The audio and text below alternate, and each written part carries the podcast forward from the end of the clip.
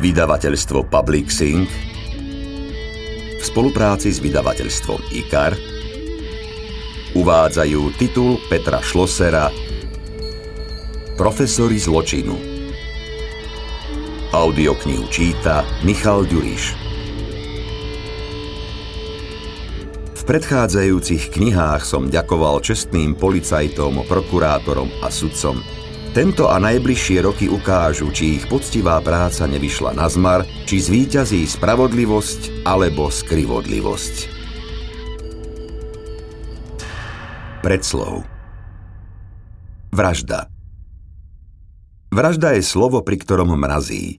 Bez ohľadu na to, či je vopred premyslená s lúpežným motívom, nájomná alebo došlo k usmrteniu v afekte. Na mieste činu zostane obeď, krv, zbraň a stopy, ktoré polícia následne vyhľadáva, zaistuje, podrobuje expertíznemu skúmaniu. Rozbehne sa pátranie po páchateľovi, ktoré sa nekončí vždy úspešne. Prípad zapadne prachom. Kriminalisti môžu obnoviť vyšetrovanie aj s odstupom rokov, ak zistia nové informácie, alebo sa objaví nový svedok, ktorý políciu nasmeruje na stopu vraha. Čo ak sa však svedok neobjaví, ani sa nezistia nové skutočnosti? Správnu odpoveď si domyslí každý. Možno sa situácia v budúcnosti zmení, ak slovenskí policajti začnú po vzore iných štátov, napríklad Poľska či Česka, iniciatívne otvárať staré prípady, hľadať v nich odpovede, ktoré ich predchodcovia pred rokmi prehliadli. V šiestej knihe zo svojho pera opisujem ďalšie kriminálne prípady, čím poskytujem čitateľom a poslucháčom priestor na zamyslenie sa, či sa na Slovensku v určitom čase, na určitom mieste a za určitých okolností naozaj odohrali. Tým nedočkavým prezradím, že vyšetrovanie opisovaných zločinov nebude jednoduché. Knižná chobotnica stále nemá odrezané všetky chápadlá a obávam sa, že tá skutočná nemá odrezané ani jedno. Kapitola 1. Málo ktorý pracujúci si dovolí chľastať do nemoty v strede týždňa a ráno byť spitý pod obraz Boží. Podnikateľ Edo Šiška sa v posledných týždňoch pravidelne opíjal, z čoho nemala jeho manželka extra radosť. Živiteľovi rodiny v tom však nedokázala zabrániť. Nepoznala dôvod, ani sa ho nepokúšala zistiť. Považovala to za úlet od pracovných povinností, ktorých mal Edo na jedného človeka priveľa. Ako konateľ a spoločník v niekoľkých firmách sa musel obracať, ak chcel všetko ustriehnúť. Mal niekoľko asistentov, patril však do kategórie ľudí, ktorí verili len sebe. Takmer všetkých podozrieval, že ho chcú oklamať, okradnúť a podviesť. A zda jedinou osobou, ktorej okrem manželky dôveroval, bol Edom Linek. Mali spoločné obchodné záujmy a výborne si rozumeli, kvôli zhodnému krstnému menu ich všetci poznali pod prezývkami Veľký a Malý Edo. Staršieho, skúsenejšieho a ostrieľanejšieho Šišku prezývali Veľký Edo – aj keď pochádzal z Kolárova a Mlinek pôsobil v hlavnom meste. Výrazne sa odlišovali najmä povahami. Šiška sa okrem nedôverčivosti správal k drvivej väčšine ľudí povýšenecky. Pôsobil autoritatívne, zamestnanci ho oslovovali pán šéf. Tvrdil, že vďaka vlastnostiam, bystrosti a predvídaniu v biznise dokázal finančne zabezpečiť rodinu na niekoľko pokolení. Naopak, jeho mladší kolega vystupoval priateľsky. Niekedy pôsobil, že niektoré záležitosti berie na ľahkú váhu. V skutočnosti išlo o dokonalého pedanta, ktorý nič a nikoho nepodceňoval. Za jeho zdánlivou ľahostajnosťou sa skrývala prefíkanosť, na základe ktorej ho niektorí známi prirovnávali k legende slovenského tenisu Milošovi Mečířovi. Tretí pracovný deň 1. augustového týždňa v roku 2020 bol v plnom prúde, no podnikateľ Šiška sa ešte neprebral k životu. Ležiac v rifliach a polokošeli s krátkým rukávom mal stále noc, o čom vypovedala aj jeho poloha. Kožená sedačka v pracovni neposkytovala komfort postele s kvalitným matracom, čo spôsobilo jeho čiastočné prebratie s miernym potvorením jedného oka. Nástené hodiny ukazovali takmer 9, čo ho prinútilo zmeniť ležiacú polohu. S povzdychom sa posadil, jednu nohu si vyložil na stôl. Niekoľko minút vnímal vibrovanie mobilu. Ignoroval ho. Dlane si preložil na mierne vyčnievajúcom bruchu, po náročnej noci vychutnával ticho v miestnosti. Ozvalo sa klopanie na dvere. Trhol hlavou gániac spoza hustého prešediveného obočia, preklínal votrelca, ktorý narušil jeho pokoj. Klopanie sa o niekoľko sekúnd zopakovalo a kľučka sa pohla.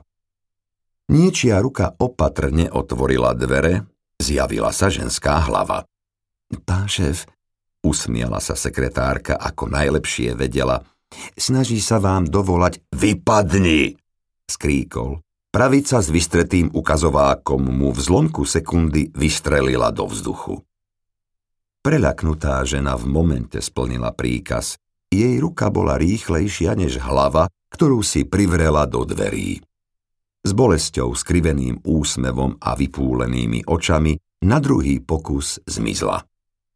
Šiška si vyložil na stôl aj druhú nohu, privrel oči a s pocitom odporného sucha v ústach zaspal.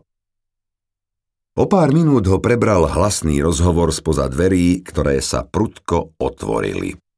Vypadni, skríkol opäť, ruka letiaca vpred v polovici cesty, ako by zamrzla. Ti drbe? Do kancelárie vstúpil chlap s postavou zápasníka nižšej váhovej kategórie a usadil sa v pracovnom kresle. Od rána ti miliónkrát vyvolávam a ty sereš na mňa. Edo, sorry, potreboval som vypnúť. Zložil nohy zo stola a skúsil sa postaviť. Máš tu smrad ako v opičiarni, krútil mlínek nosom, odtiahol žalúzie, otvoril do Korán okno. Zatvor! Šiška v momente zaľahol. Chľast ťa pripravil o rozum? Nechápavo hľadel na vyplašeného priateľa. Pozri, kývol hlavou k stolu. Mlinek prestal rozumieť staršiemu kamarátovi. Nechápal spojitosť medzi otvoreným oknom a niečím, čo mal nájsť.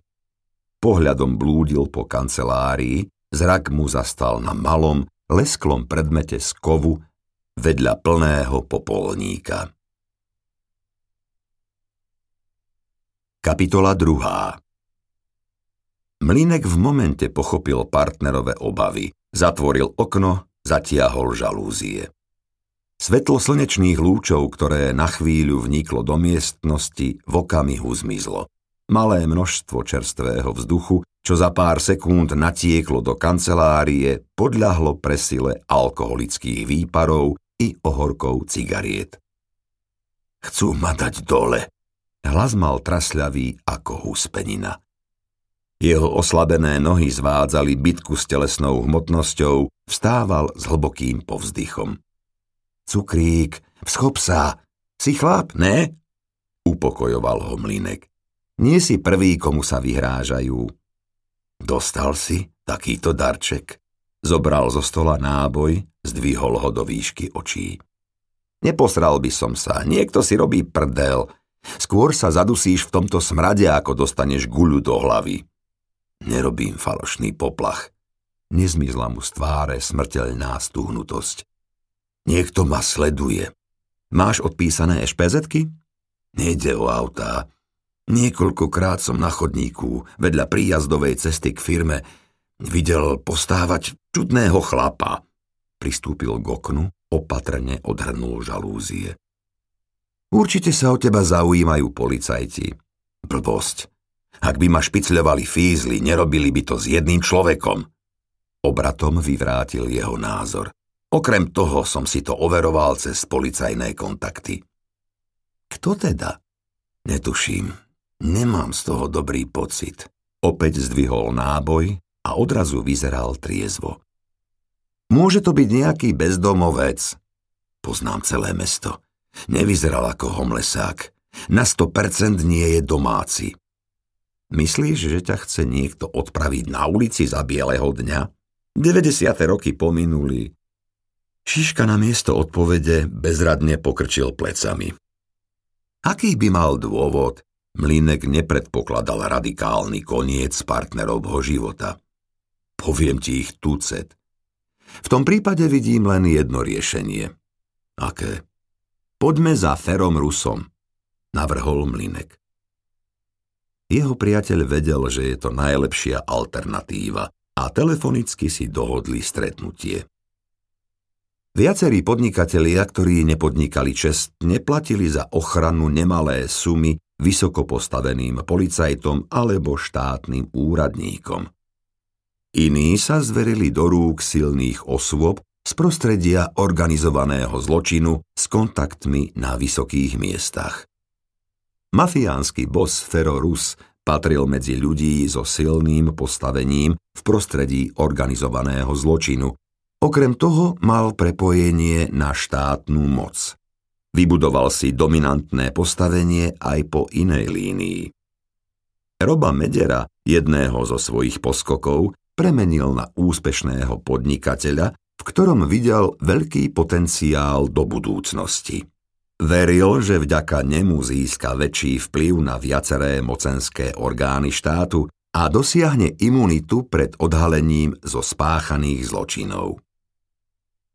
Šiška sa neodvážil sadnúť si za volant, išli na mlinekovom aute. Cesta do mesta Zobor netrvala ani hodinu. Kto chcel nájsť Rusa, vedel, že takmer celé dni trávi v hoteli Zlatá ruka, kam smerovali aj veľký a malý Edo.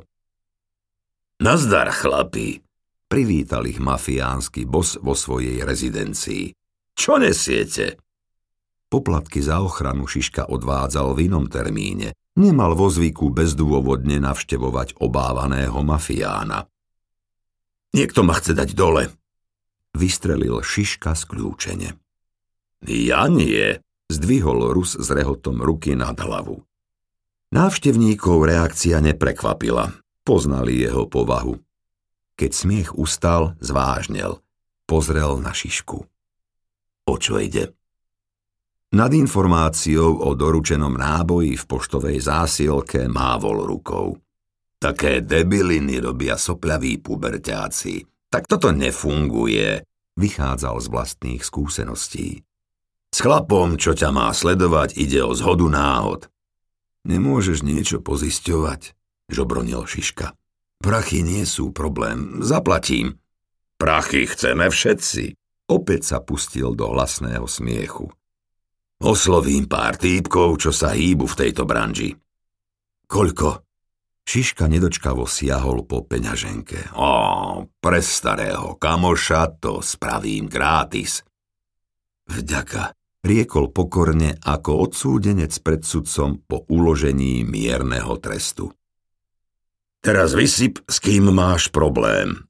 Začal Rus vlastné vyšetrovanie. Malý Edo si neobjednal tvoju vraždu? Kývol smerom k Mlinekovi, ktorý iba bez slova počúval. Šiška sa strhol. V prvom okamihu nedôverčivo pozrel na partnera ako na možného objednávateľa. Ja určite nie, protestoval Mlinek s tvárou zaliatou červeňou. Srandoval som, zbavil ho Rus nečakaného obvinenia. Všetci vedia, že ste ako pokrvní bratia. Eda vylučujem, zastal sa Šiška partnera. Dlhuješ niekomu prachy? Zameral Rus opäť pozornosť na nešťastného podnikateľa. Len nejaké smeti, najviac štátu. Štát dojíme všetci, potvrdil Mlinek. Za smeti sa nevraždí, vylúčil finančný motív. Možno si niekomu prefikol ženu. To by bol rozstrieľaný na rešeto skôr malý jedo. Pousmial sa, poznal priateľov sexuálny apetít. OK, tuším by som nebol dobrý poliš, zasmial sa Rus. Popýtam sa vo svojich kruhoch. Do pár dní ti dám echo. Po necelej polhodine odchádzali od Rusa s uspokojením. V aute sa prvý ozval Šiška. Chcem veriť, že je všetko v pohode. Neustále musím uvažovať, aké to je, keď človek zomiera. Ty si ščítanejší. Vieš o tom niečo? Zahoď morbídne myšlienky. Mlinekovi téma očividne nevyhovovala. Niekde som čítal, odpovedal si Šiška sám, že pri zomieraní človek vidí, čo mozog vyhra bez pamäti pri zúfalom pokuse o reštart životných funkcií a hľadaní nervových spojov na aktiváciu životne dôležitých orgánov. Vtedy hlavu nezaujíma napríklad rytný zvierač alebo močák, hľadá cestu, ako nakopnúť hydraulické čerpadlo a kompresor. Ak sa jej to nepodarí, začne vypínať nepotrebné obvody centrálneho počítača – Zvyškovú kapacitu obvodov ženie do maxima, čím ešte viac spotrebováva kyslík v zostávajúcich bunkách. Keď už nemá odkiaľ brať energiu na okysličovanie mozgu, vypne sa úplne.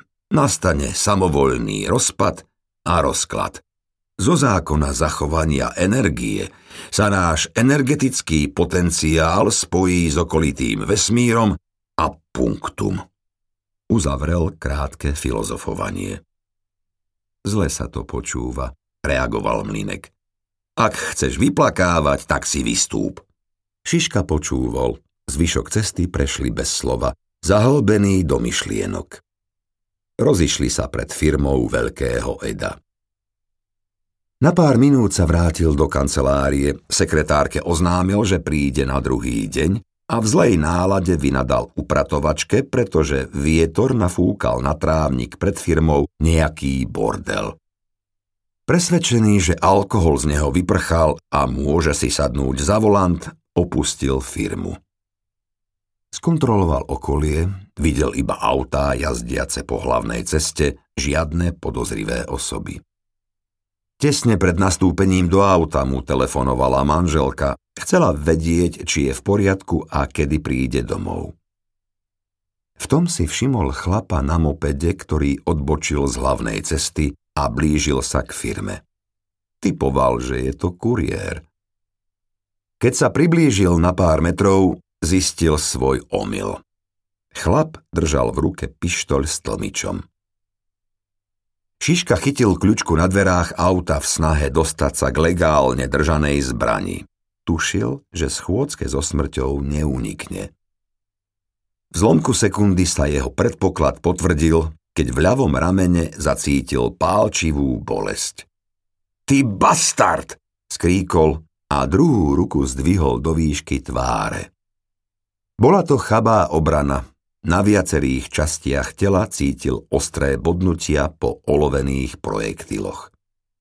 Posledný pohľad venoval prestrelenej dlani. Keď sa mu smrtiaci posol zaril do stredu čela, zvierač konečníka sa okamžite uvoľnil. Kapitola 3. Mafiánsky bos Rus dosiahol vytúžený cieľ – ním stvorený biely kvoň, silný podnikateľ Robo Meder vystúpil v roku 2030 na najvyššie politické poschodia. Vďaka rusovým kontaktom sa zblížil s mnohými vysokými činiteľmi, za vrchol považoval priateľstvo s premiérom krajiny a zároveň predsedom najsilnejšej politickej strany Združenie demokratických robotníkov, ZDER, Denisom Princom. Takmer denne spolu telefonovali. Každý týždeň absolvovali minimálne jedno stretnutie. Tajné schôdzky sa odohrávali mimo pohľadov verejnosti na bezpečných miestach. Diskrétne kancelárske priestory 13. komnaty v centre Bratislavy, patriace Mederovi, predstavovali ideálne miesto na dôverné rozhovory medzi štyrmi očami. Potrebujem helfnúť, Odpil si princ z obľúbeného nápoja, vychladenej koli. O čo ide? Meder dokázal vyriešiť mnoho chúlostivých záležitostí silného politika. Média neustále poukazujú na podozrenia ohľadom čerpania európskych peňazí, vratiek DPH a na to nadvezujúcej ekonomickej trestnej činnosti. Meder disponoval informáciami o výsledkoch polície na úseku objasňovania kriminality, pretože vďaka princovi dosadil na miesto policajného prezidenta svojho švagra Libora Kaspera. Sedával s ním takmer na dennej báze, dával mu pokyny, čomu a komu sa má polícia venovať, či od koho treba dať ruky preč. Libor mi nedávno spomínal, že sa im darí objasňovať ekonomickú kriminalitu. Vytiahol z rukáva aktuálnu informáciu. Percentuálne sú lepší než v Lani. Sú to odrobinky. Potrebujem utopiť veľkú rybu, aby sme opozícii a verejnosti zalepili prostredníctvom médií oči. Rozumiem. Zahľadel sa silný podnikateľ do prázdna pošúchajúc si bradu. Treba niekomu klepnúť po prstoch, rok to môžeš omieľať na tlačovkách. Presne. A ďalej môžeme pokojne robiť spoločný biznis. OK, vyrieším to s Liborom. Meder definitívne spečatil osud zatiaľ neznámeho baránka, ktorého obetujú pre politické ciele. Prostredníctvom Medera predseda vlády často zadával policajnému prezidentovi úlohy na likvidáciu politických nepriateľov alebo, naopak, na záchranu priaznívcov strany. Princ sa s policajným prezidentom nestretával. Nikto ho nemohol obviniť, že políciu zneužíva na politické ciele. Premiér počas rozhovoru dopil obľúbenú kolu čo neušlo Mederovej pozornosti. Ešte jednu? Najsilnejší muž Slovenska pozrel na hodiny a prikývol. Mám chvíľu čas, musíme prebrať ďalšiu delikátnu záležitosť. Počúvam, spozornil Meder v očakávaní biznisu so štátom, pri akom sa obaja vždy slušne nabalili. Ide o 14. komnatu použil premiér krycí názov utajeného zariadenia pre exkluzívnu pánsku klientelu, ktoré zriadil Meder spolu s Rusom v Rakúsku. Dozvedel sa o nej niekto nepovolaný? Prejavil vážnu obavu z prezradenia. Len pokoj. O ničom podobnom neviem. Práve naopak. Som presvedčený o bezpečnosti miesta. Čo potom? Čudoval sa premiérovmu záujmu, ktorý do zariadenia odmietol chodiť, keď si vybral jedno z dievčat len pre seba. Chcem tam niekedy zájsť, usmial sa. Mederovi odľahlo. Žiadny problém. Čo je s tou pipkou, čo si mi ju odtiaľ ukradol? Priateľsky ho tľapol po kolene, čo svedčilo o ich nadštandardnom vzťahu. Nič, zareagoval stroho čo znamenalo, že sa jej nabažil a potrebuje ako drogovo závislá osoba novú dávku. Príď kedykoľvek. Máš nový sortiment? Pýtal sa, ako by si vyberal nové auto. Nechcem nič ojazdené. Neboj sa, vyberiem ti chutnočkú žubrienku, čo ťa privedie do extázy. Bez gumy? Vieš, ani med sa nelíže cez sklo. Usmieval sa sám pre seba. Rozhovor nadobudol sexuálny charakter s občasnými vulgárnejšími výrazmi, pripomínajúci debatu chlapov sediacich pri pive s borovičkou v staničnom bufete.